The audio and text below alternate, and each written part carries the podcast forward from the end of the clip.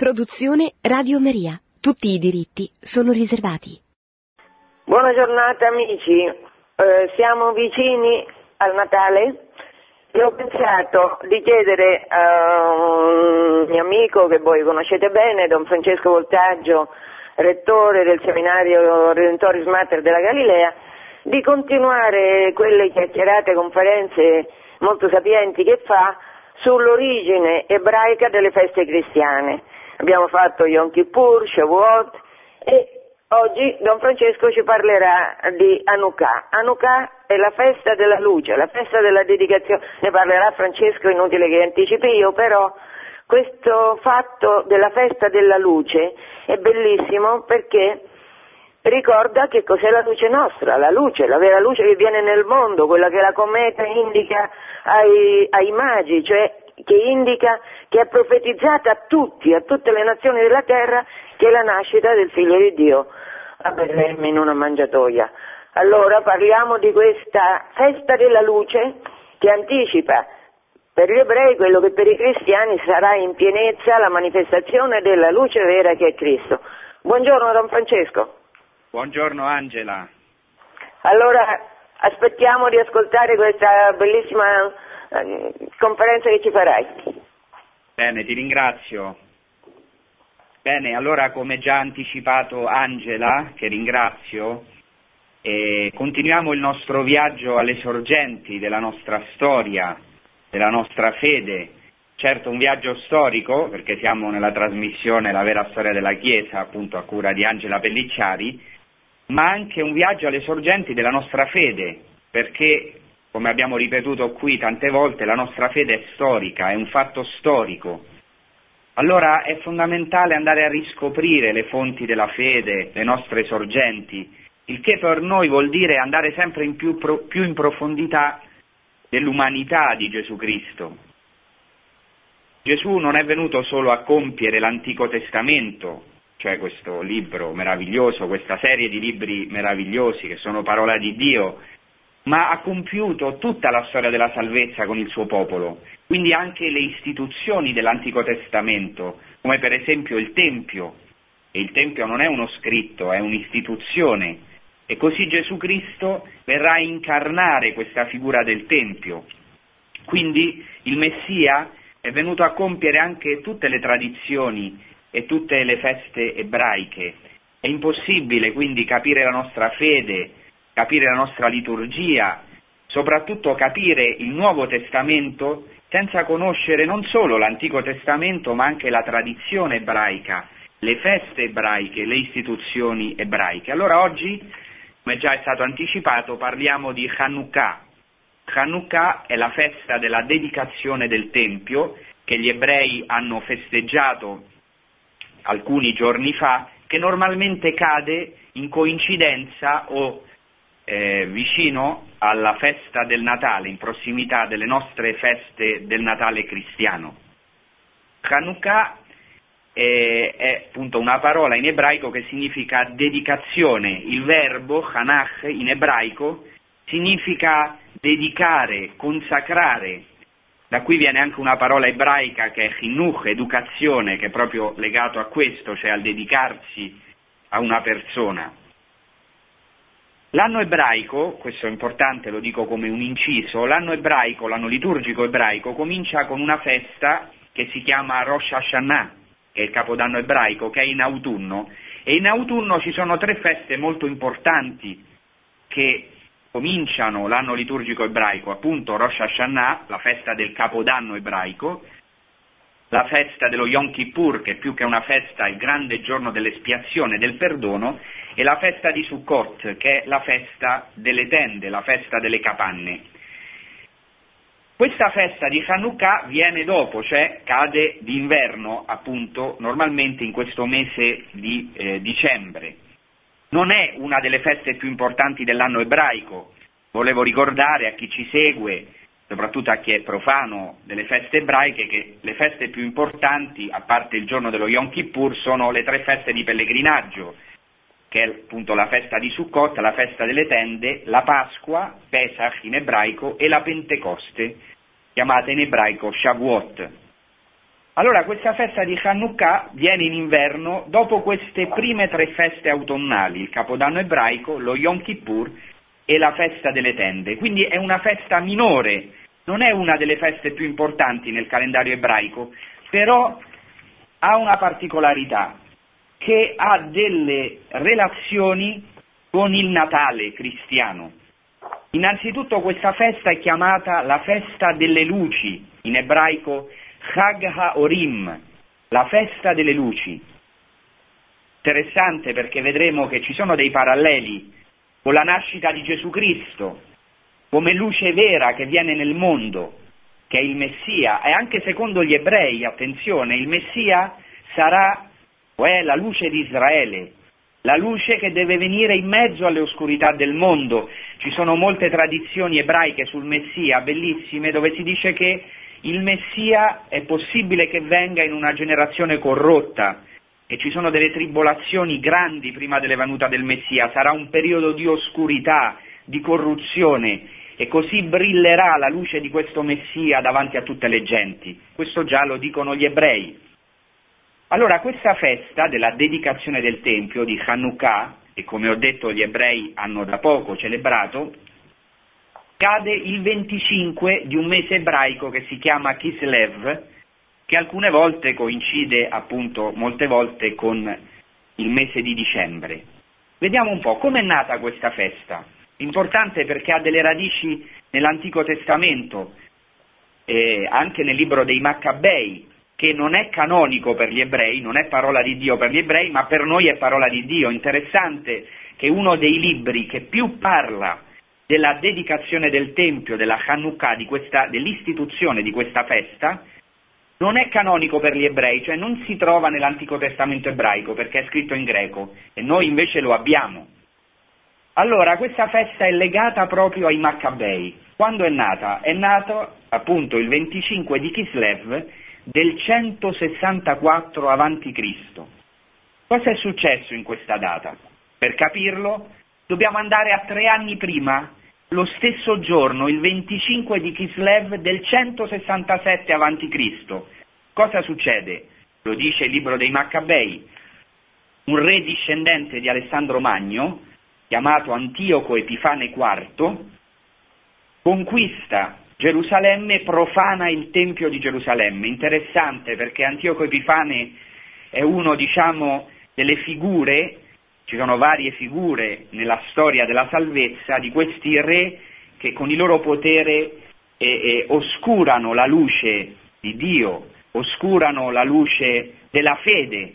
Infatti questo re Antioco prende il nome di Epifane, come sapete Epifania vuol dire manifestazione, e lui prende questo nome per simboleggiare che era la manifestazione di Dio, che lui stesso era la manifestazione di Dio, quindi un re idolatra, anche idolatra di se stesso. Cosa fa il 25 di Kislev del 167 a.C.? Entra nel Tempio di Gerusalemme, profana il Tempio, eh, ruba tutto nel Tempio e c'è scritto nel libro dei Maccabei nel primo libro dei Maccabei, che ruba il candelabro che era nel Tempio, che in ebraico si chiama Menorah, il, calenda- il candelabro a sette braccia, che si trovava prima di entrare nel Santo dei Santi, quindi nella parte interna del Tempio chiamato Santo, sulla sinistra entrando verso il Tempio, quindi verso sud. E ruba questa luce Ecco, bisognerebbe capire che cos'è questa menorah, questo candelabro a sette braccia, l'importanza di questo simbolo nell'Antico Testamento e nel Tempio. La menorah a sette braccia era completamente d'oro, era alta un metro e mezzo ed era la luce perpetua, era sempre accesa. In ebraico si chiama Ner Tamid, cioè la luce perpetua. Allora che fa Antioco Epifane? Entra nel Tempio e ruba questa luce perpetua di Israele che simboleggiava la luce di Dio, perché nell'Antico Testamento e nella tradizione ebraica la menorah, questo candelabro meraviglioso d'oro a sette braccia, era il simbolo della presenza di Dio. Per esempio ci sono dei testi che dicono che la menorah questo candelabro è la Shekinah di Dio, cioè queste luci sono la presenza di Dio, Shekinah vuol dire presenza stessa di Dio. Quindi finché è accesa la menorah, il candelabro a sette luci, Dio è presente nel Tempio, perché, come dicono alcuni testi, le sette luci della menorah sono i sette occhi di Dio. Sapete che sette, nella scrittura, nella tradizione ebraica, è la pienezza, cioè Dio che guarda costantemente il Tempio. Set, le sette luci, le sette lampade della menorah sono i sette occhi di Dio, la pienezza di questa vista vigile di Dio, custodia vigile, presenza di Dio, la pienezza della presenza di Dio nel Tempio. Cosa fa quindi questo re, Antioco Epifane? Profana il Tempio, ruba la menorah e mette nel luogo dei santi, nel santo dei santi, nel luogo più santo, dove Dio dimorava, secondo l'Antico Testamento, mette una statua di Zeus, che il libro di Daniele chiama l'abominio della desolazione, cioè mette una statua, un idolo, al posto della presenza di Dio. Guardate che, siccome questa è anche una trasmissione storica, la storia si ripete, eh, questo è molto attuale, anche in questi giorni. Eh, sapete che si cerca di inserire, mettere nel luogo santo che è il Tempio, e sappiamo che il nuovo Tempio, poi lo diremo, siamo noi, ecco, è l'uomo, si cerca di mettere l'abominio della desolazione, cioè un culto pagano, e così anche Antioco Epifane, Antioco Epifane cerca di inserire questo culto pagano in Gerusalemme e in tutto Israele, perché tutti potessero fare apostasia dalla fede, e alcuni israeliti seguono proprio questo culto. In questa situazione sorgono i Maccabei, che sono chiamati da Dio a riconquistare il Tempio, e tre anni dopo proprio nella stessa data in cui era stato profanato, questo ce lo dice il libro dei Maccabei, i due libri dei Maccabei, proprio nella data in cui era stato profanato il Tempio, tre anni dopo viene riconquistato il Tempio e viene ridedicato, ridedicato, c'è una nuova dedicazione, consacrazione del Tempio che era stato profanato.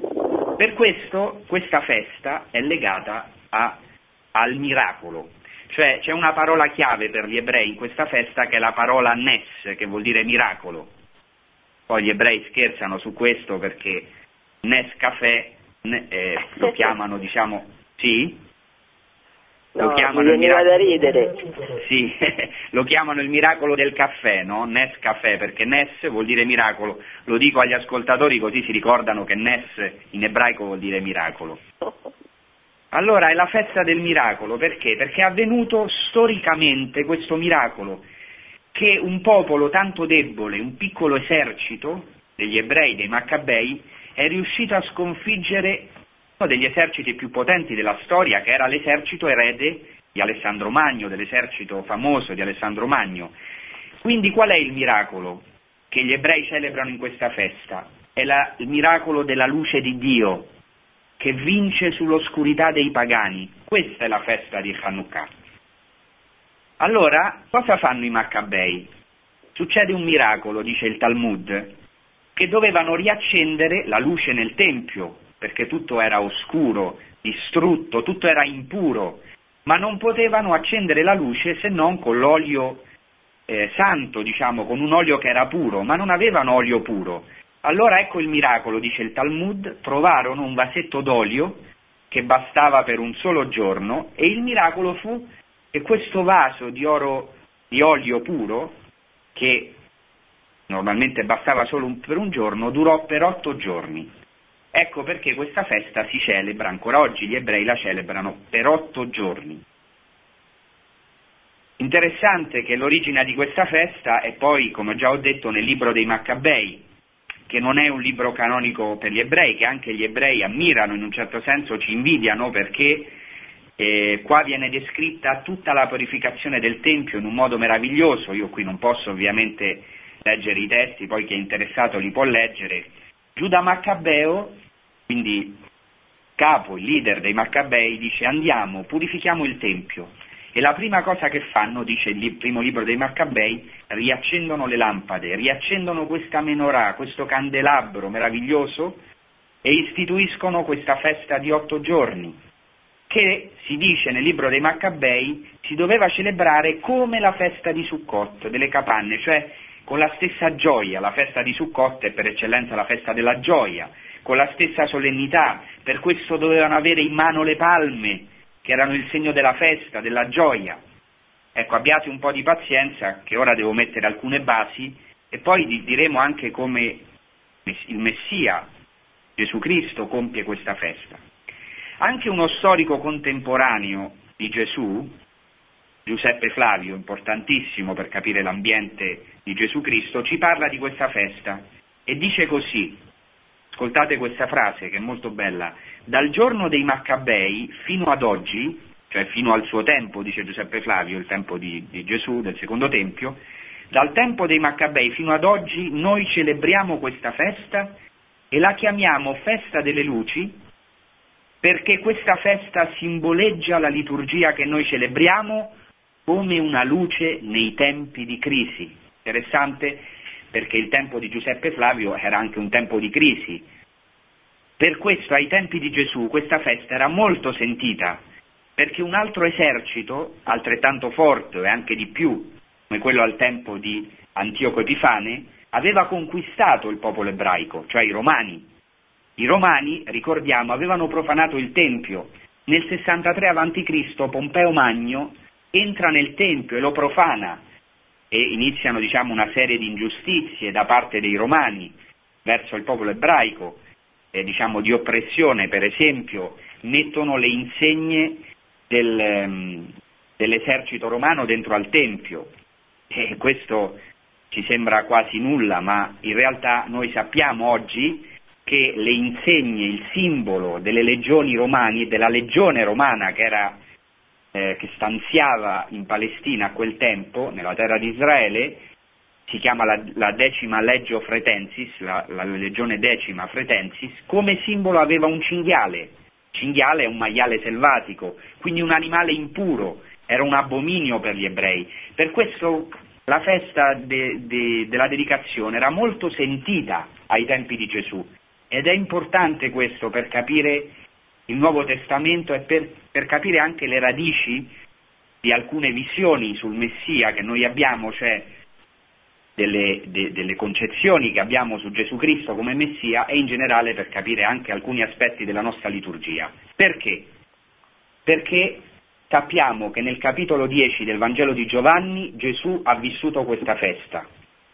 In Giovanni 10, 22 si dice ricorreva in quei giorni la festa della Hanukkah, cioè la festa della dedicazione del Tempio. Dice il greco, ricorreva in quei giorni la festa della dedicazione del Tempio. E Gesù passeggiava sotto il portico di Salomone ed era inverno. È un po' strano che Giovanni dica che era inverno perché ogni ebreo sapeva che questa festa si celebrava d'inverno, ma sappiamo che il Vangelo di Giovanni, che San Giovanni scrive il Vangelo anche per i pagani, ma è molto importante il fatto che Gesù era a Gerusalemme in questa festa. Di per sé gli ebrei non erano obbligati a celebrarla a Gerusalemme, ma Gesù si trova a Gerusalemme in questa festa e nel Tempio, perché abbiamo visto che questa è una festa del Tempio e fa una rivelazione importantissima. Lui viene a compiere la realtà di questa festa. Ora voglio dire una cosa sul Tempio per capire l'importanza del Tempio ai tempi di Gesù. Ai tempi di Gesù e in generale in tutti i tempi il Tempio di Gerusalemme era di un'importanza fondamentale per il popolo ebraico, era il centro non solo del popolo di Israele, ma era l'ombelico del mondo, cioè eh, la porta del cielo, la porta del cielo, il luogo della dimora di Dio, dove Dio dimorava, e anche l'ombelico del mondo, Oggi per esempio noi pensiamo che la nostra città sia il centro del mondo, famoso no? Roma caput mundi come ombelico del mondo, in realtà per gli ebrei il Tempio di Gerusalemme era l'asse del cielo. E, e il Tempio ai tempi di Gesù era meraviglioso, sappiamo che era chiamato Libano, uno dei nomi del Tempio era Libano, dall'ebraico Lavan, cioè bianco splendente, innanzitutto perché le pietre del Tempio erano meravigliose, enormi, bianche, e secondo perché questo tempio permetteva il perdono dei peccati nella festa di Yom Kippur, cioè faceva sì che i peccati rossi come scarlatto divenissero bianchi come neve. E anche Gerusalemme era il collegamento tra il Tempio terrestre e il Tempio del cielo. Questo è molto interessante. Non so se sapete che Gerusalemme in ebraico si dice Yerushalayim, che di per sé è un duale, cioè non è né un singolare né un plurale, e cosa vuol dire il duale? In ebraico esiste non solo il singolare e il plurale, ma anche il duale, cioè indica due realtà. E così rabbini, alcuni rabbini hanno voluto vedere in questo le due città che sono in Gerusalemme, la Gerusalemme terrena e quella celeste, il Tempio terrestre e quello celeste, la Gerusalemme del cielo, le due Gerusalemme, Gerusalemme terrestre e la Gerusalemme celeste, che si trova anche nel Nuovo Testamento, l'Apocalisse conclude, si conclude la visione del nuovo Tempio, della nuova Gerusalemme celeste che scende dal cielo pronta come una, una sposa adorna per il suo sposo. Allora è molto importante il fatto che nei Vangeli e anche nel Vangelo di Giovanni Gesù va a purificare il Tempio. Per esempio nel Vangelo di Giovanni, questo episodio è collocato all'inizio, quando Gesù scaccia i mercanti dice andate via, non fate della casa di, del Padre mio un luogo di mercato. Sappiamo che questa è sempre la nostra stessa tentazione, fare della religione, del, eh, possiamo fare della religione, anche della Chiesa un mercato, un business. Questa è la grande tentazione, ma Gesù viene a compiere questa parola dei Maccabei con zelo. Eh, I Maccabei sono legati allo zelo. Lui non è uno zelota in modo politico, ma riconsacra il Tempio in modo nuovo, cioè questo evento di Gesù che va a purificare il Tempio, scaccia i mercanti, è veramente un compimento di questa dedicazione, di questo zelo dei Maccabei, che ora non è uno zelo militare, ovviamente, uno zelo tutto spirituale. E dopo aver purificato il Tempio, nel Vangelo di Giovanni, Gesù Cristo dice, distruggete questo Tempio ed io in tre giorni lo riedificherò.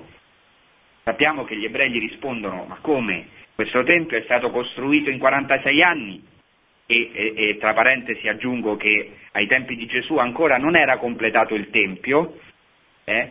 sarà completato dopo, una grande parte era completata, gli ebrei gli dicono questo tempio è stato costruito in 46 anni e tu in tre giorni lo farai risorgere, ma dice il Vangelo di Giovanni, ma egli parlava del tempio del suo corpo. Nel Vangelo di Giovanni c'è un nuovo Tempio che ha relazione anche con noi oggi, questo nuovo Tempio riconsacrato, ridedicato, è lo stesso Gesù Cristo, il Messia, che viene a compiere tutte le realtà dell'Antico Testamento e fa della Chiesa e di noi, questa è la cosa meravigliosa, nuovo Tempio. Bene, un altro nome abbiamo visto di questa festa, eh, oltre appunto alla festa della dedicazione del Tempio, la festa del miracolo, è la festa della luce, la festa delle luci. In questa festa è fondamentale la luce e abbiamo già detto come è centrale questo simbolo della menorah, della lampada a sette braccia. Oggi in questa festa c'è un oggetto fondamentale per questa festa degli ebrei che è la Chanukia, che è un candelabro non a sette braccia ma a nove braccia che si usa proprio in questa festa della Hanukkah, della dedicazione del Tempio. Cioè questi due oggetti sono importantissimi per capire la festa della dedicazione del Tempio, la Menorah innanzitutto e poi la Hanukkah che riprende questa Menorah. Quindi la Hanukkah ha nove braccia, perché nove braccia? Perché i giorni della festa sono otto, perché questo miracolo, abbiamo detto, dell'accensione della Menorah è durato per otto giorni, quindi ogni giorno si accende una luce della festa, sono otto giorni della festa.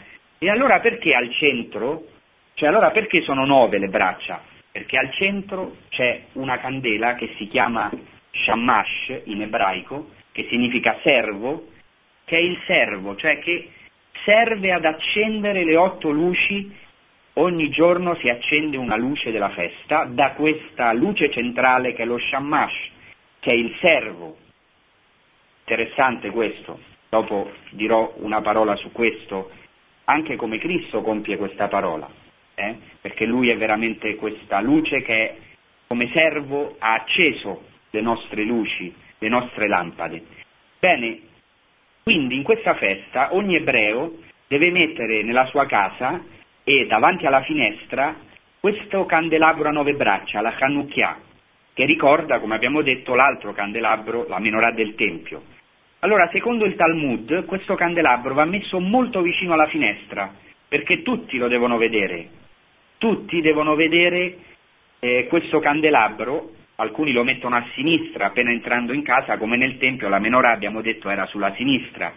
Tutti devono vedere questa luce, tutti devono vedere che Dio ha vinto l'oscurità delle nostre tenebre, delle tenebre del pagani- paganesimo. Ogni giorno si accende una candela ogni giorno gli ebrei, ancora oggi, accendono una candela e recitano delle benedizioni stupende, che ora non ho tempo qua di ricordare, e si ricorda ogni giorno questo Ness, questo miracolo, la vittoria di Dio, la vittoria impensabile che non era progettata dai Maccabei, la vittoria della debolezza sull'oppressione. E quindi anche si celebra la ridedicazione del Tempio e per questo si accende ogni giorno una luce, Sappiamo che ai tempi di Gesù c'erano due tradizioni di come accendere queste luci. C'era una disputa tra due rabbini, Shammai e Hillel, di come bisognava accendere queste luci. Alla fine prevalsa l'opinione di Hillel che diceva che ogni giorno bisogna accenderne una finché alla fine della festa tutte le luci, tutte le otto luci, la nona che è il servo, sono tutte illuminate. Molto bello questo di accendere le luci e Normalmente nella tradizione ebraica le benedizioni sono riservate agli uomini, cioè sempre sono gli uomini che sono obbligati alle benedizioni, però il ruolo della donna è importante perché anche alla donna e ai figli è permesso accendere queste candele della Hanukkah, di questo candelabro, le candele di questa festa. Anzi, in alcune tradizioni è la donna che deve accendere queste candele, come anche, forse sapete, che è la donna che deve accendere le candele dello Shabbat, anche all'inizio del sabato, la donna deve accendere le candele, perché come Eva ha tolto la luce al mondo, così sarà la donna che dovrà riportare la luce al, nel mondo, anche dovrà riportare la luce del Messia.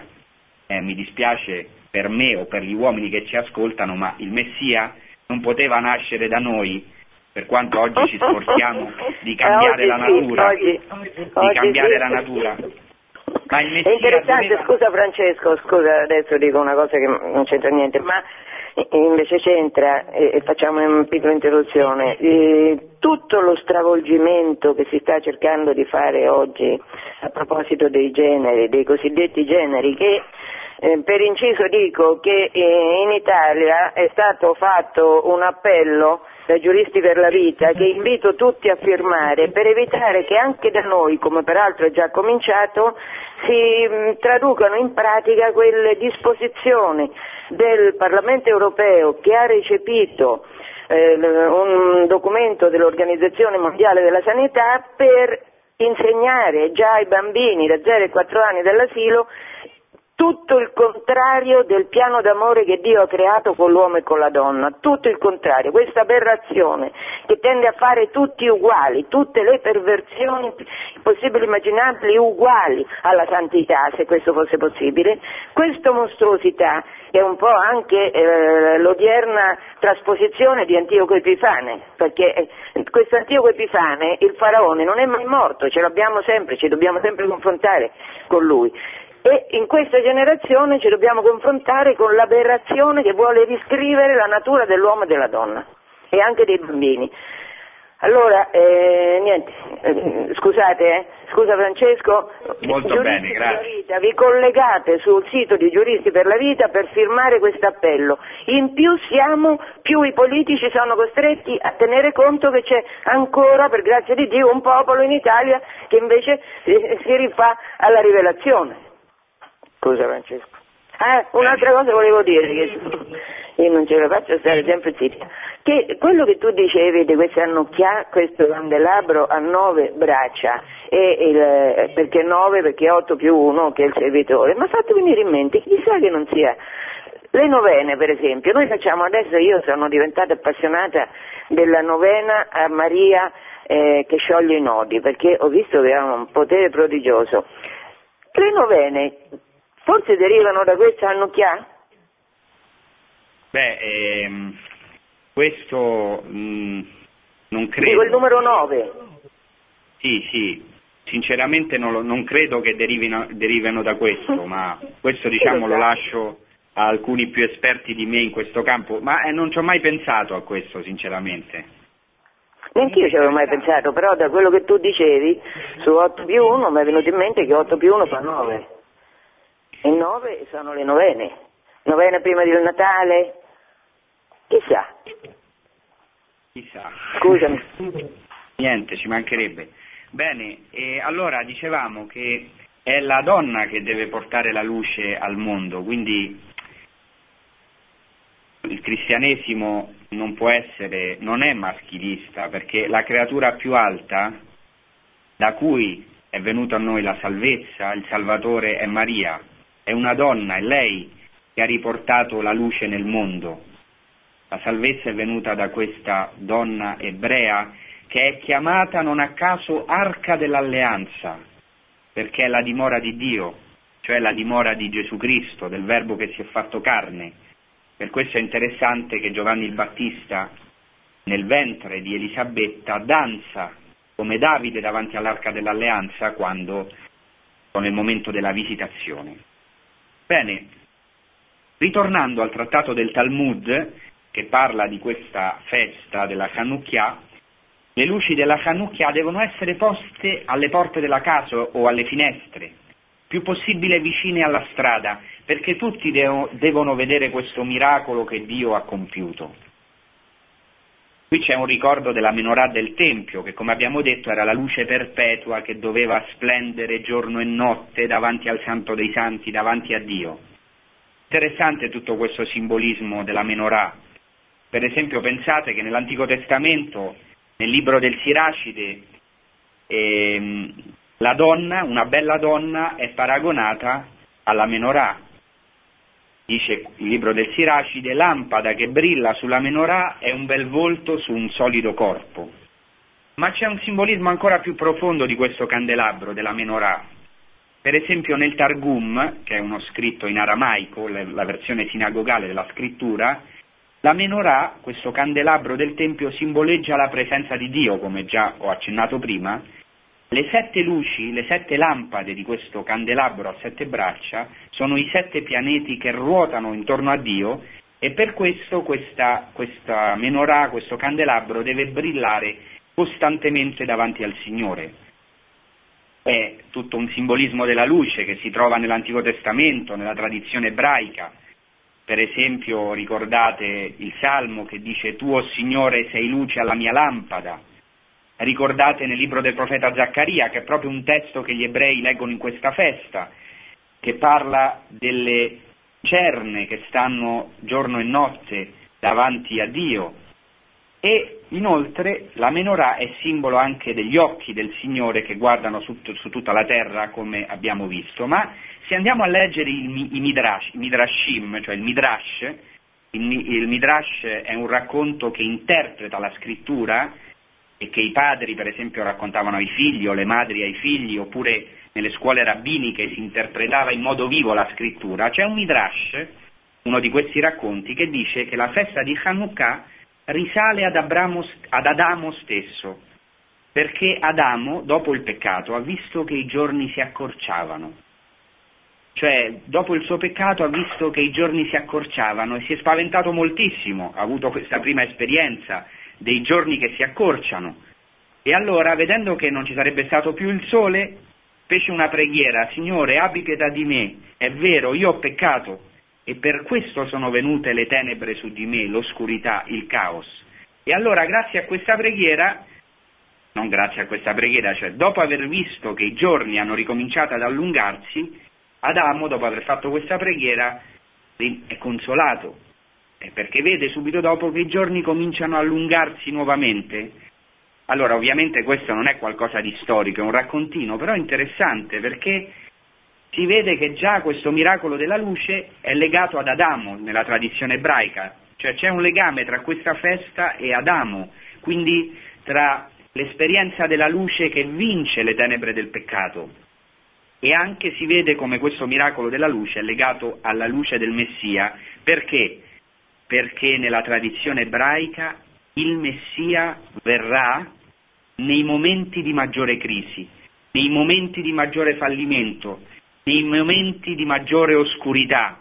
Questo lo dicono gli ebrei, quanto più per noi, eh, carissimi ascoltatori, quanto più per noi, noi sappiamo che la croce è quella oscurità dove è entrato il nostro Messia, dove è entrato il nostro Signore Gesù Cristo, questa oscurità che però è diventata luminosa, la croce gloriosa. Questa è anche di speranza per noi, che forse molte volte siamo in crisi o ci sentiamo falliti, sentiamo nella nostra vita l'oscurità, le tenebre che giungono. Pensate ai due di Emmaus nel Vangelo di Luca che fanno questa preghiera meravigliosa, Signore resta con noi perché già si fa sera. Ecco, proprio per noi cristiani, proprio in quel momento della croce sorge una nuova luce, in quel fallimento c'è la luce del Messia che trionfa. Ecco, questo è il compimento per noi di questa festa della luce, della dedicazione del Tempio. Dio stesso è la lucerna, Cristo stesso è questa lampada, questa menorà, è Lui questo servo, potremmo dire, questa nona luce, questo shamash, questo servo, che ha permesso che noi potessimo essere illuminati della sua luce. Cristo è la luce del mondo. Interessante che proprio il Vangelo di Giovanni, prima di raccontare la festa della dedicazione del Tempio, prima di dire che Gesù si trova nel Tempio di Gerusalemme in questa festa della Hanukkah della dedicazione, farà questa rivelazione in Giovanni 8, subito prima, io sono la luce del mondo. Nel capitolo 9 guarisce il cieco nato, lui stesso si manifesta come luce e nel capitolo 10 abbiamo la festa della dedicazione, la festa della luce, dove Gesù si rivela come la vera luce è lui la vera menorà, è lui la luce stessa di Dio. E anche il libro dell'Apocalisse finisce in un modo stupendo. Come finisce? Con la nuova Gerusalemme che discende dal cielo e si dice, in Apocalisse 21, 22 e 23, si dice non c'era tempio nella Gerusalemme celeste, ci dice così Giovanni nell'Apocalisse, non vidi alcun tempio nella Gerusalemme celeste perché il Signore Dio, l'Onnipotente e l'Agnello sono il suo Tempio. E dice poi, nel versetto 23, la città non ha bisogno della luce del sole né della luce della luna, perché la gloria di Dio la illumina e la sua lampada è l'agnello. E vedete, questo è meraviglioso. È l'agnello, è l'agnello che porta la luce al mondo. Eh, questo agnello debole, lui la nuova luce, la nuova lampada, il nuovo Tempio di Gerusalemme questo è legato proprio a questa festa, perché in questa festa si legge, gli ebrei leggono il profeta Zaccaria, che dice non con la forza né con la potenza, ma con lo spirito del Signore. Bene, quindi questa festa della dedicazione del Tempio, anche per gli ebrei, è legata alla ricostruzione del Tempio e al Messia. Gli ebrei hanno delle preghiere magnifiche sul Messia, desiderio della venuta del Messia. E noi diciamo, siamo chiamati anche a conoscerle, perché il Messia ha compiuto per noi questa realtà. Eh? Noi stessi siamo chiamati ad essere delle luci e dice Gesù Cristo nel Sermone della Montagna, non si può accendere una lampada e metterla sotto il moggio né sotto il letto, ma si accende una lampada per metterla sopra il lucerniere, in greco luchnia è la stessa parola di lampadario, di menorà, di candelabro, cioè si mette sopra la menorà perché faccia luce a tutti quelli della casa.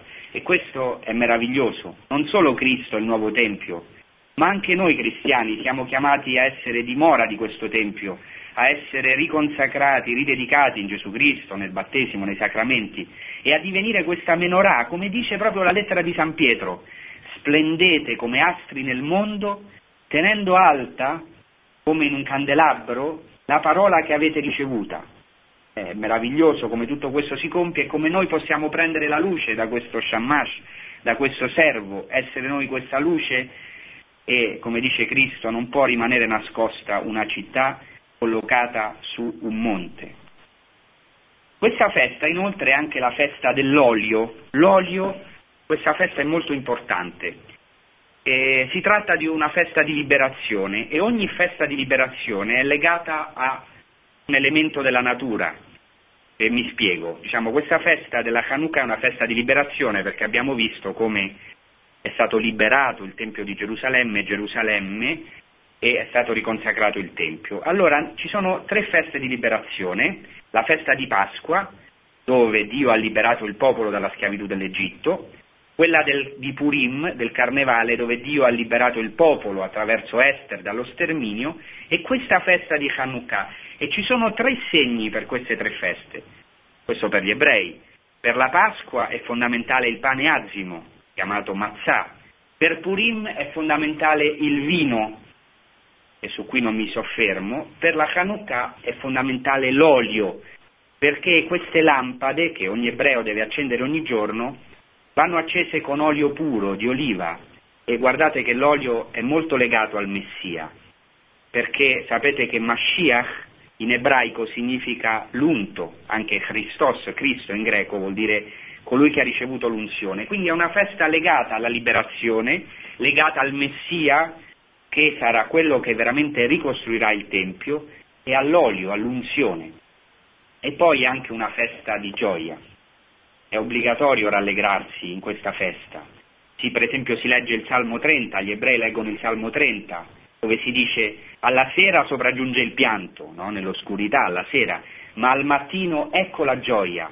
E ancora dice, Signore, tu hai cambiato il mio lamento, il mio lutto in canto di lode. Per questo anche si fanno regali a vicenda, accendono queste luci e si fanno regali come noi anche facciamo, diciamo, eh, regali nel Natale. E con questo io voglio concludere, in questi ultimi minuti che ci rimangono, proprio con la relazione con il Natale.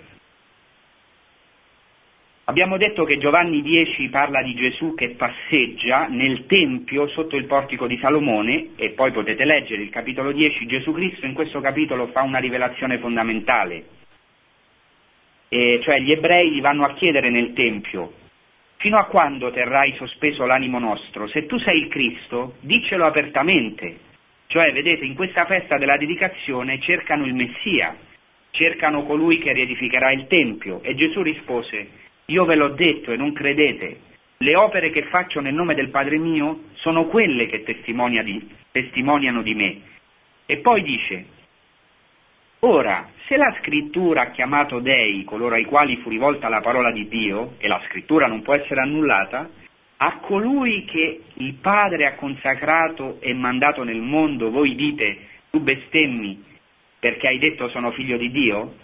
Cioè parla di una consacrazione proprio nel Tempio. Guardate come questo capitolo 10, dopo se volete lo leggete, Giovanni 10, si illumina sullo sfondo di questa festa, cioè proprio in questa festa della dedicazione del Tempio, nel cuore del Tempio, davanti a questa menorah, dopo aver detto nei capitoli precedenti di Giovanni, io sono la luce del mondo, Gesù dice io sono colui che il Padre ha consacrato, cioè, e in tutto il Vangelo di Giovanni questo è chiarissimo, Gesù è presentato come la dimora di Dio, cioè come il Tempio, il vero Tempio, di cui il Tempio era una prefigurazione. E per questo Gesù subito dopo dice, allora se non credete a questo, credete almeno alle opere, cioè credete a questa luce e così possiate sperimentare questa luce del nuovo Tempio. Eh? Ecco, questa festa è molto suggestiva. Se voi andate in una città ebraica, noi viviamo qua in Israele, e camminate durante la festa della Hanukkah, vedrete tutte le finestre, tutte le case piene di luci. Ecco, noi sappiamo che quelle luci sono un simbolo della vera luce, che è Cristo, la luce del mondo. E questa festa ha una relazione con il Natale e possiamo dire, io penso, che la festa di Hanukkah si compie veramente con il Natale. Innanzitutto perché il Natale è questa festa della luce, dove noi entriamo in questa gioia. Natale è la festa della gioia, della letizia, della luce, eh, già anche Angela prima ha fatto riferimento all'astro che sorge, eh, Gesù stesso è questo astro, eh, perché nella profezia di Balaam eh, si dice chiaramente una stella, un astro sorge da Giacobbe, sento acclamazioni per un re, qualcosa che Gesù Cristo viene a compiere. Quindi il Natale compie questa festa della luce, nell'oscurità delle tenebre è nata ecco, la luce nella stalla di Betlemme, proprio nella debolezza, sì come Dio ha vinto attraverso la debolezza del popolo. Ma non solo, anche c'è una relazione tra il Natale e questo nuovo Tempio, attenti perché la festa del Natale è la festa dell'incarnazione, cioè della dimora di Dio tra gli uomini in Gesù Cristo, perché ancora il Vangelo di Giovanni nel prologo dice e il Verbo si fece carne e mise la sua tenda in mezzo a noi, e si usa in greco il verbo eschenosen, che ha nelle, eh, come alle stesse lettere della radice shachan in ebraico della Shekinah, cioè ha messo la sua Shekinah in mezzo a noi, ha messo la sua, ha messo la sua tenda, la sua dimora in mezzo a noi. Ecco, Gesù Cristo veramente è venuto come luce e come nuovo tempio per compiere tutte le realtà di questa festa. E non è un caso che la pellegrina Egeria, pellegrina è venuta appunto in Terra Santa nel IV secolo, eh, ci riferisce di una festa della dedicazione del Tempio, cioè i cristiani celebravano una festa delle encenie, perché encenie, enchenie in greco e in latino significa proprio dedicazione, che però era diventata la festa della dedicazione del Santo Sepolcro, interessante, cioè i cristiani hanno preso questa festa di Hanukkah della dedicazione e l'hanno applicata al Santo Sepolcro, perché i cristiani hanno trasferito le tradizioni giudeo-cristiane del Tempio al Santo Sepolcro. Quindi ora l'asse del mondo, l'ombelico del mondo è il Santo Sepolcro, dove la luce della resurrezione ha brillato, dove, ha morte, vinto, dove la luce ha vinto l'oscurità della morte, questa luce della resurrezione ha vinto l'oscurità della morte. E questa festa che racconta Egeria è, la racconta come una festa molto importante che si celebrava per otto giorni. È interessante. Hanno ripreso questa festa e applicata al Santo Sepolcro, al Golgota, che è lo stesso, lo stesso luogo, Santo Sepolcro e Golgota, cioè hanno visto che il nuovo Tempio era Cristo nella croce, e questo è chiarissimo nel Vangelo di Giovanni, perché quando viene trafitto il costato di Cristo ne esce sangue d'acqua, e in greco costato, pleura, è la stessa parola per dire il lato del Tempio, cioè Giovanni vede in Gesù il nuovo Tempio, quello di Ezechiele 47 se vi ricordate, dal cui lato, dal cui costato, dalla cui pleura esce questo fiume d'acqua viva, un fiume meraviglioso che irriga tutta la terra.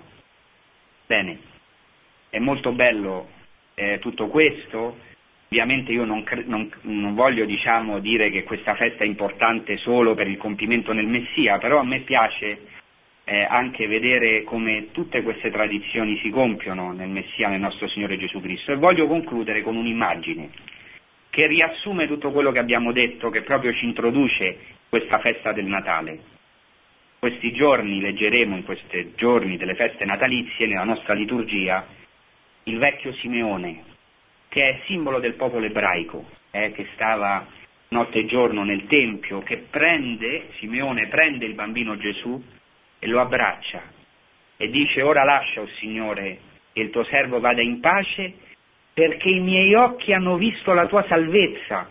In ebraico la parola salvezza e la parola Gesù sono vicinissime perché in ebraico salvezza è Yeshua e Gesù è Yeshua. Hanno visto la tua Yeshua, hanno visto la tua salvezza. E Simeone dice questa parola nel Tempio, ma non solo, dice i miei occhi hanno visto la tua salvezza, luce per illuminare le genti e gloria del tuo popolo Israele. È meraviglioso, è l'augurio che faccio a me e a tutti voi, da Angelo, a tutti gli ascoltatori, che in questo tempo di Natale, in questo bambino così povero, in Dio che si fa così debole, così bambino, noi possiamo vedere oltre il velo della carne, della sua umanità, vedere la luce, la luce vera, la gloria di Dio, la vera menorà, il vero Tempio.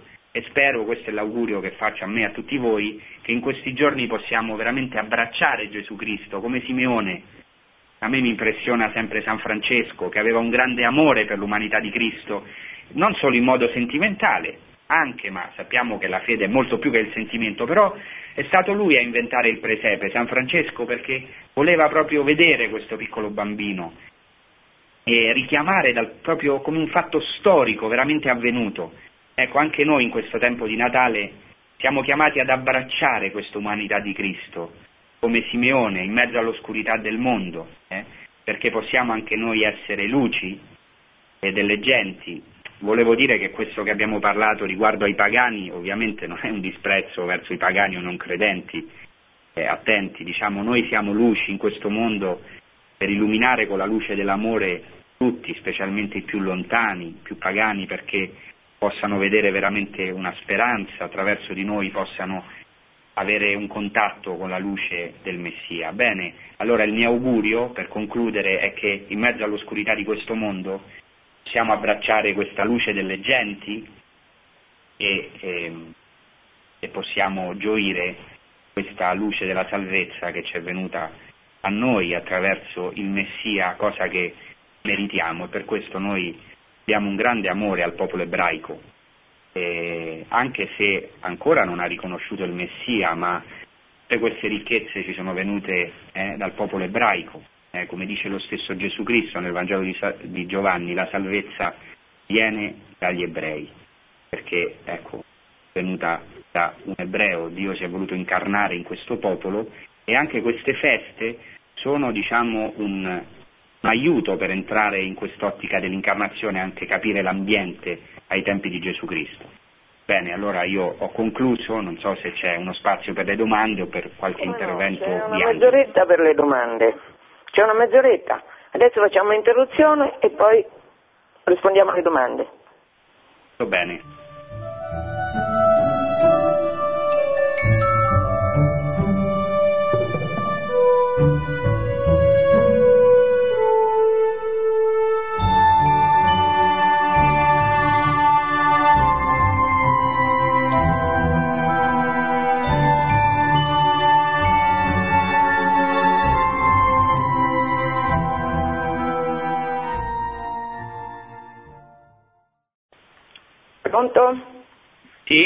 Professoressa Angela, buongiorno, mi chiamo Roberto, telefono da Brescia.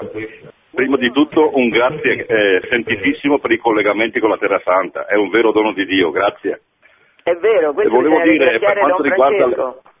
Eh, Don Francesco un tesoro, è bravo, grazie. Allora, eh, per quanto riguarda le novene, a me sembra di avere sentito no, che la novena madre per noi cristiani dovrebbe essere quella nel cenacolo di Maria con gli Apostoli, quei nove giorni trascorsi in attesa della, dello Spirito Santo. Ecco, era un mio piccolo contributo per, per quanto riguarda la radice delle novene e la nascita delle novene. Comunque ancora una volta grazie per tutto quello che state facendo. Grazie a lei per questo contributo, io non, non, sono una grande esperta di novene, mi è venuta ultimamente la passione per la novena a Maria che scioglie i nodi perché per caso, per caso ne ho sentito parlare, evidentemente Dio mi stava attraverso il caso dicendo falla e ho visto che sono fatte tre che, che è proprio nei nodi profondi che Maria riesce a sciogliere perché glielo concede Dio. Prossima domanda? Buongiorno, vi ringrazio per la trasmissione, io sono Mariella, chiamo dalla provincia di Massa Carrara. Eh, ecco, avrei una domanda sul numero delle braccia della menorah, credo del candelabro, che in qualche modo mi sembra di ricordare, forse mi sbaglio, è questa la domanda, se ricordi anche i giorni della creazione. E poi vorrei dire anche una cosa, questa è personale, però riguardo a proprio a, alla scelta del popolo ebraico come popolo eletto. Gesù sarebbe potuto nascere in qualunque popolo, ma nella sapienza di Dio Maria sarebbe nata in quel popolo. E quindi Maria che è la madre di tutti i popoli eh, ci può ricordare anche questo, è sbagliato? Ci ascolto per radio, grazie. No, no, è giustissimo, sia il riferimento alle sette braccia della menorah come ai sette giorni della creazione, certamente c'è un riferimento, infatti ho fatto riferimento a questo testo in aramaico del Targum, che anche indica la totalità della creazione, la totalità dei, dei pianeti, però grazie per questo riferimento. E ovviamente la seconda cosa che lei ha detto riguardo a Maria, eh, certamente, diciamo, Dio ha scelto di incarnarsi in un popolo creto e già nell'Antico Testamento la scelta di questo popolo non era solamente per questo popolo, questo è importante, Dio sceglie Abramo per essere il padre di tutte le genti, per essere una luce per le genti. Anche il servo, per esempio, del Signore in Isaia eh, viene chiamato la luce delle genti e quindi eh, c'è questa stessa ottica. Dio ha scelto una donna, Maria, eh, una donna ebrea in un villaggio sperduto perché a quei tempi era un villaggio piccolo di Nazareth, ecco in questa luce si è incarnata, è la luce increata, diventata il Tempio, si è fatta carne, è diventata il Tempio fatto carne e, e, e per tutti i popoli, i pagani, i popoli più lontani, anche per i più non credenti, per i più lontani della terra. Quindi quello che è stato detto è certamente giustissimo. Io vorrei aggiungere una cosa che mi ha colpito sempre molto, anche nella predicazione di Chico e Carmen, noi facciamo parte sia io che Don Francesco del Cammino, che eh, non è un caso che Dio sceglie, perché Dio sceglie Israele?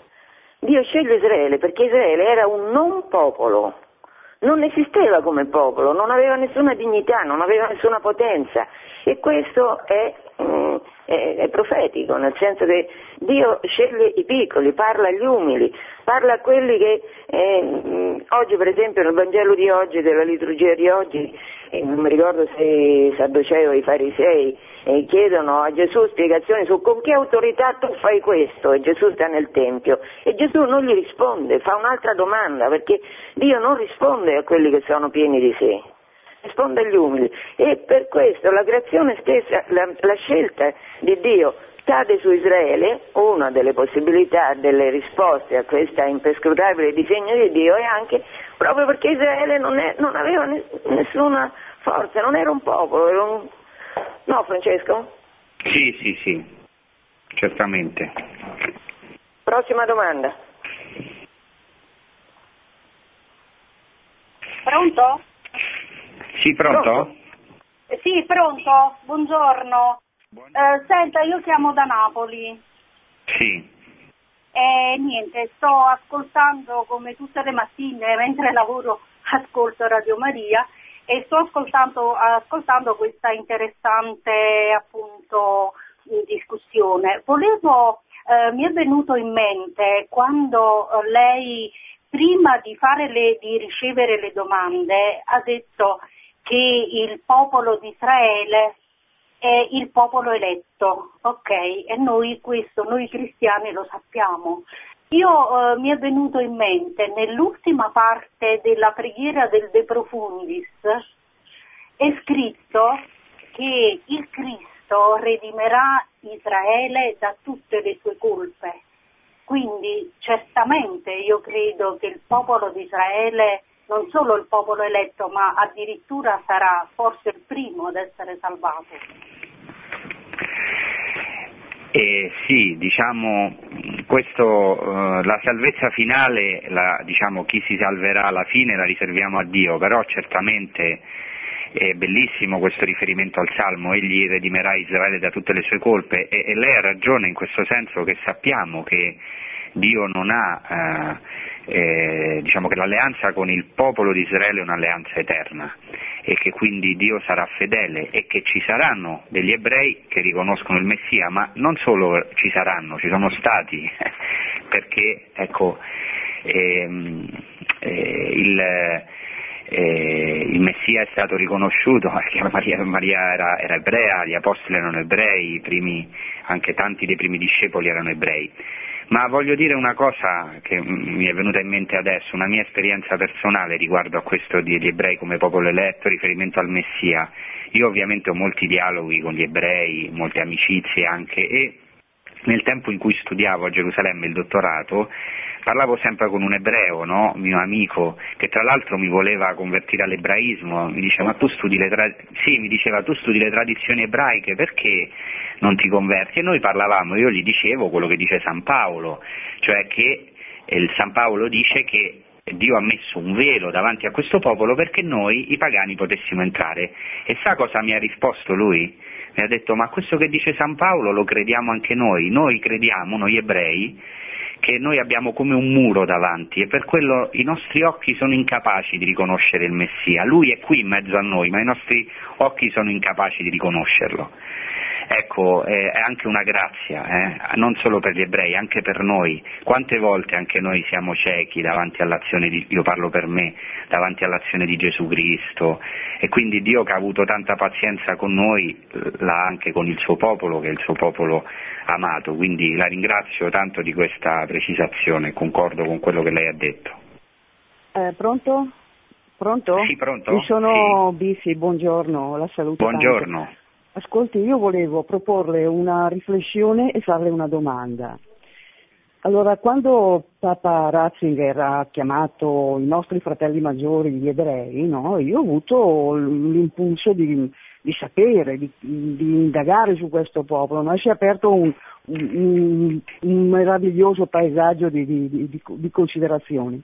Allora, uno di queste era ad esempio che il, Dio parla costantemente con loro, quindi lo fa ancora adesso. E riflettendo su Kafka, su Kafka che mh, parla del suo personaggio, non è riconosciuto ed è maltrattato, è come se lui parlasse costantemente del, del, del Messia ma non viene riconosciuto. Un'altra cosa che volevo chiedere, ma se il popolo di Israele, ad esempio, se un cristiano redento diventa la nuova Israele, cioè è, è un- diventa a tutti gli effetti un, un- un ebreo, eh, perché a me piacerebbe anche eh, appartenere a questa, a questa eh, possibilità. Lei cosa ne pensa?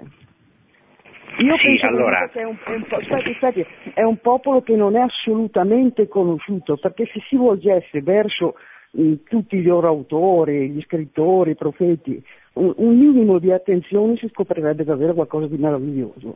Ecco, adesso vi lascio tutto il suo spazio all'ascolto per radio, grazie. Sì, sì, diciamo sono d'accordo con la sua riflessione. Tra l'altro eh, eh, Papa Benedetto ha un po' diciamo, aggiunto, complementato quello che diceva Giovanni Paolo II, a cui lei faceva riferimento. Giovanni Paolo II ha chiamato gli ebrei i nostri fratelli maggiori e eh, Benedetto ha detto sono i nostri padri nella fede.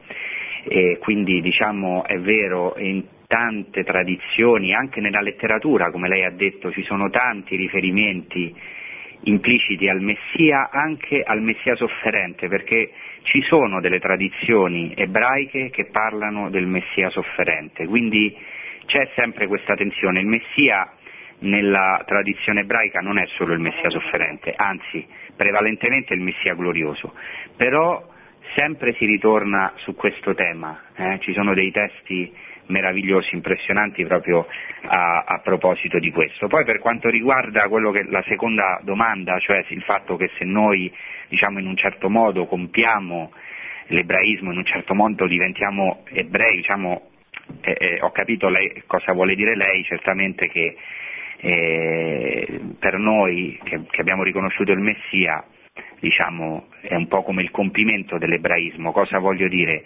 Che un ebreo che riconosce il Messia, e nel nostro caso appunto non si può tanto dire che si fa cristiano, si converte al cristianesimo, ma diciamo porta a compimento il suo ebraismo. Questo ovviamente dal nostro punto di vista cristiano, gli ebrei ovviamente non, religiosi non concorderebbero con questo, ma io ho capito bene quello che eh, lei ha voluto dire e diciamo sono d'accordo. E quindi eh, che possiamo dire? Possiamo vi- dire, come, come lei ha detto, che gli ebrei sono in cammino ancora verso questo compimento e ha ragione, ancora Dio parla al suo popolo, vuole parlare al suo popolo, continua anche nella storia, anche attraverso gli eventi, tutti gli eventi gioiosi, anche drammatici, a parlare con il suo popolo, non ha smesso di parlare con lui e come vuole condurre noi sempre più alla luce del Messia, vuole condurre il suo popolo al compimento, al riconoscimento del Messia. Pronto? Sì, pronto? Eh, buongiorno, io sono Fabrizio da Torino. Buongiorno. Vi saluto intanto, vi saluto a tutti e in particolare la Angela che ho preso i suoi libri, li sto leggendo, sono molto interessanti e comunque eh, volevo sentire poi eh, da voi il, eh, riguardo a queste tre cose. Uno che eh, se gli, gli ebrei non riconoscono Gesù come il Messia vuol dire che anche il Giovanni Battista per loro non è un, eh, non è un profeta, perché se, se per loro fosse un profeta crederebbero alle sue parole e di conseguenza ah, crederebbero che Cristo è il Messia. Se non credono perlomeno a- ai fatti che ha fatto Cristo.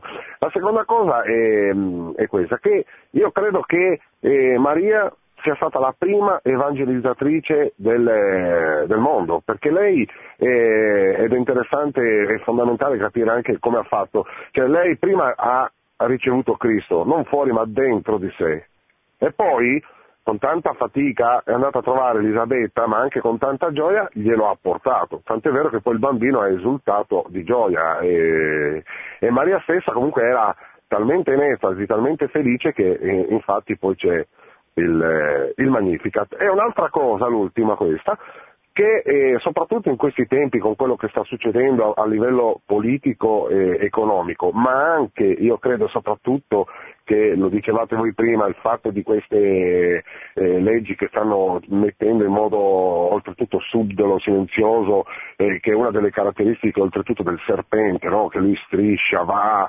eh, senza farsi notare, del, mm, eh, del fatto che appunto eh, la crisi sembra che sia solo quella, quando invece è, è molto più profonda ed è appunto questo, questa morale, questo, eh, io l'altro giorno ho visto un, eh, un'immagine di quest'uomo al quale hanno messo un utero artificiale ha partorito, non so come, come, abbia fatto a livello di natura, io non lo so, però è successo. Ecco, io vi saluto e vi ascolto per radio, grazie. Bene, grazie tanto. Io rispondo alle prime due domande e lascio la terza a Angela. La prima, cioè le prime due considerazioni, sono d'accordo con tutte e due, solo una precisazione. Eh, per gli ebrei loro hanno un fascino verso le figure di Giovanni Battista, anche verso la figura di Gesù, hanno un grande fascino, diciamo meno verso San Paolo, no? per ovvie ragioni, perché ovviamente era un rabbino esperto che diciamo, poi ha aperto la porta ai pagani come è stato provvidenziale, ma però non c'è questa terminologia del profeta perché già ai tempi di Gesù non si parlava tanto di profeti, non si riconoscevano più diciamo, le persone come un dono profetico sì, ma non proprio come profeti. Per quanto riguarda la seconda, eh, che Maria è la prima evangelizzatrice, certamente eh, quest'arca dell'alleanza che ha ricevuto prima e poi porta a Gesù Cristo proprio questa eh, ricevere la fede e poi donarla, quindi senz'altro è anche la prima evangelizzatrice. Mentre lascio la terza considerazione se Angela vuole dire qualcosa. Io stavo, uh, sto a Tolone in seminario dove insegno storia della Chiesa e in questo periodo sto facendo storia medievale e stavo rivedendo la figura di San Bernardo che dice per l'appunto a Gesù per Maria, attraverso Maria a Gesù e questo è un dono che Dio ci ha fatto a noi questa madre eh, che è una madre. Per quello che riguarda la terza domanda, il serpente striscia, certo, striscia e morde eh, perché, eh, però Maria lo schiaccia, Maria schiaccia la testa al serpente, quindi eh, ha potere su questo serpente e questa è la, eh, la, speranza, poi il Papa lo dice sempre che eh, noi, la fede genera la speranza di fronte allo sfacelo umano, prima che economico, umano, da cui siamo circondati, verrebbe da disperare e non è così. Certo per quello che possiamo, io questo, per quello che posso, che è niente, però per quello che posso cerco di far vedere questa bestia strisciante dove sta andando e cosa sta facendo. Perché se in Italia sapessimo che stanno attentando alla salute psicofisica dei nostri bambini da 0 a 4 anni che li vogliono far eh, provare il piacere all'asilo, questo dice il progetto Estela che è stato per grazia di Dio bocciato per la seconda volta al Parlamento europeo, ma eh, è stata recepita questa, questa, um, questa istruzione anche da un documento fatto all'interno del, del Ministero delle pari opportunità quando era retto dalla Fornero, governo Monti. Allora, piano piano stanno, a Venezia ci sono stati dei casi, a Trieste altri, anche a, a Torino, stanno cercando a Roma genitore A, genitore B, genitore 1, genitore 2, ma stiamo scherzando, ma siamo diventati proprio folli, folli. Allora, questo lo ripeto perché è una cosa che, che proprio per, credo che Dio ci chiami a fare. Portiamo la, ancora qualcuno che, ha, che conserva come nella festa dei Maccabei, che conserva questa, eh, questa, questa luce che è la verità di Dio su di noi, che siamo fatti a immagine e somiglianza sua. Questa buona notizia, allora firmiamolo, questo appello dei giuristi per la vita, diamo forza a, questa, uh, a, a questo desiderio di far venire alla luce quello che sta nelle tenebre, perché forse in Italia ci sono ancora molti cattolici, molte persone di buon senso, non solo cattoliche, che sono contrari se informati delle aberrazioni che stanno cercando di far diventare realtà. Prossima domanda? Buongiorno. Buongiorno. Buongiorno. Mi chiamo Esther. Io devo dire una cosa, ho avuto la fortuna di avere un padrino a battesimo che era ebreo, che poi naturalmente si era convertito, eh, Sì. era molto buono, mi voleva molto bene, però non amava molto i suoi correligionari, devo dire la verità. Io le chiedo questo, che differenza c'è fra eh, essere israelita eh, questa è una domanda, poi gliene faccio un'altra, ed ebreo. Non so, la Madonna è ebrea ma israelita. E le chiedo, Gesù che è Dio è venuto sulla terra per uno scopo solo, quello di liberarci dalla schiavitù del peccato, questa è la, la ehm, redenzione e soprattutto per combattere Satana, il diavolo. Abbiamo qualcosa in comune ancora con, eh, con la religione ebraica in questo? C'è qualcosa? eh, eh, hanno anche loro questo anelito alla liberazione dal peccato? Sì, allora, eh, riguardo alla prima domanda, eh, beh, è normale, diciamo, un po' eh, la psicologia anche di chi si converte alcune volte di eh, essere un po' in polemica no, con l'ebraismo, Eh, però, diciamo, ehm, questa è una cosa diciamo, che riguarda la psicologia di chi poi abbraccia la fede, è normale anche tanti che vengono magari da lontano dalla Chiesa e dopo conoscono magari eh, Dio in una certa realtà della Chiesa, ovviamente hanno un amore particolare e rigettano diciamo, un po' anche tutto il loro passato, no? quindi questo dipende dalla storia personale della persona, dalle storie personali. Per quanto riguarda ebreo e israelita, diciamo, c'è una differenza e non c'è una differenza, nel senso che eh, gli ebrei diciamo, si identificano con Israele, questo è, è importante questa identificazione tra Israele ed ebrei, però attenzione, Israele, essere israelita non vuol dire automaticamente eh, diciamo, avere un, un coinvolgimento politico in certe realtà, quindi c'è una se si parla di israeliti, tutti gli israeliti si sono ebrei, non tutti gli ebrei sono automaticamente israeliani oppure hanno direttamente un coinvolgimento politico ovviamente la maggioranza degli ebrei ha una grande simpatia giustamente per Israele. Riguardo alla seconda affermazione, eh, il discorso è un po' più complicato, nel senso, in quel senso, nel senso che certamente un ebreo anche sarebbe d'accordo con questa spiegazione, diciamo che, siamo, che, che Dio eh, vuole in noi operare questa liberazione dalla schiavitù del peccato e combattere Satana, però noi in questo abbiamo ovviamente un compimento, una novità, cioè in questo senso abbiamo un'antropologia molto più chiara. Già nell'Antico Testamento è chiaro che l'uomo è schiavo del peccato, però ovviamente Gesù Cristo è venuto molto di più a illuminare questa realtà, cioè anche l'antropologia, la visione dell'uomo, che l'uomo soffre perché è schiavo del peccato, quindi gli ebrei hanno già certamente chiara questa idea del peccato, di essere liberati, però sul peccato originale eh, hanno altre eh, visioni, no? per esempio loro hanno la, la, visione delle due netiot, delle due tendenze al bene e al male, noi invece su questo diciamo, eh, abbiamo avuto una rivelazione per noi diciamo, più profonda e anche in un certo senso con una novità. Eh, mi è piaciuta però molto la sua definizione, voglio fare i complimenti a questa signora perché se lei ha riassunto l'opera di Gesù Cristo, lei ha detto Gesù Cristo è venuto a liberarci dalla schiavitù del peccato e a combattere Satana, mi sembra una sintesi meravigliosa che purtroppo oggi non tutti hanno chiaro, chiaro diciamo, questa antropologia che Dio rivelata, che Dio è venuto a liberarci dal potere del demonio e del peccato, è una relazione con la missione della Chiesa, con la nostra missione, quindi voglio fare i complimenti a questa signora eh, per questa sintesi. Don Francesco, facciamo l'ultima domanda. Eh, pronto? Sì, pronto? Buongiorno. Senta, Buongiorno. Io sono una mamma che ha una figlia cattolica che ha sposato un, eh, un ragazzo ebreo, un bravissimo ragazzo, non, ho niente da dire. Però eh, per me è una spina nel cuore perché ogni volta che le porto qualche ricordino da qualche pellegrinaggio, lei dice mamma è bello, ma mi vuoi far litigare con mio marito? E quindi io sono, non so cosa devo fare. E, e poi è giusto che io preghi per la sua conversione o no?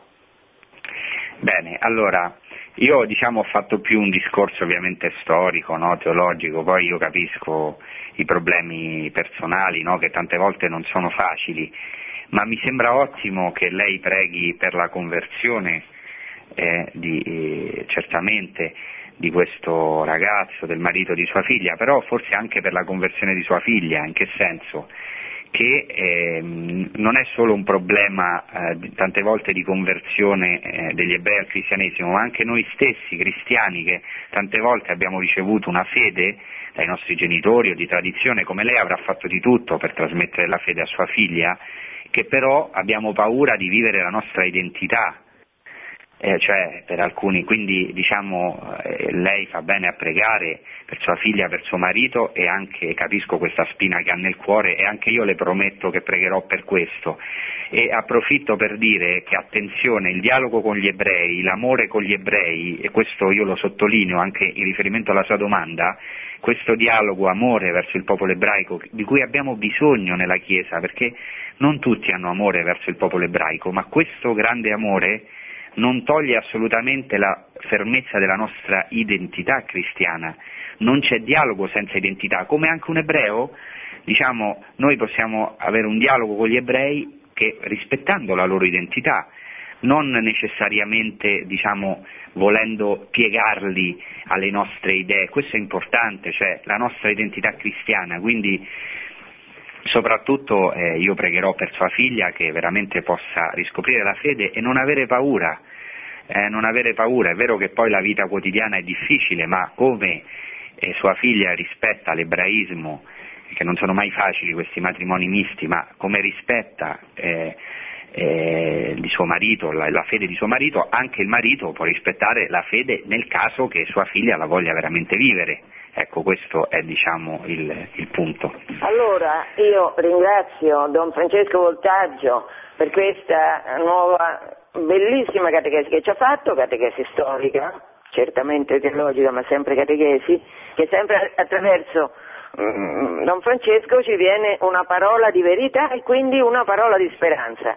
Auguro a tutti, adesso do la parola a Don Francesco che chiuderà, ma io auguro a tutti buon Natale, che possiamo vedere questa luce, che vince le tenebre, che vince le nostre tenebre. Buon Natale a tutti e buon Natale a te Don Francesco.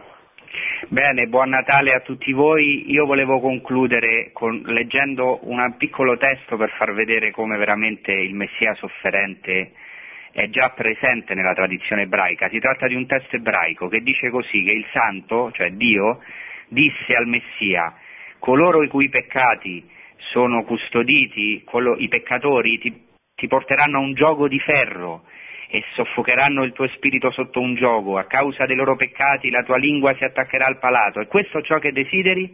E il Messia rispose, Signore dei secoli, io con gioia di spirito e letizia di cuore prendo tutto su di me affinché nessuno vada perduto in Israele. E questo è quello che Dio ha fatto nell'incarnazione facendosi piccolo e vi faccio a tutti tanti auguri di buon Natale e anche specialmente Angela Pellicciari che ringrazio per avermi ospitato nel suo programma. Buon Natale a tutti. Produzione Radio Maria. Tutti i diritti sono riservati.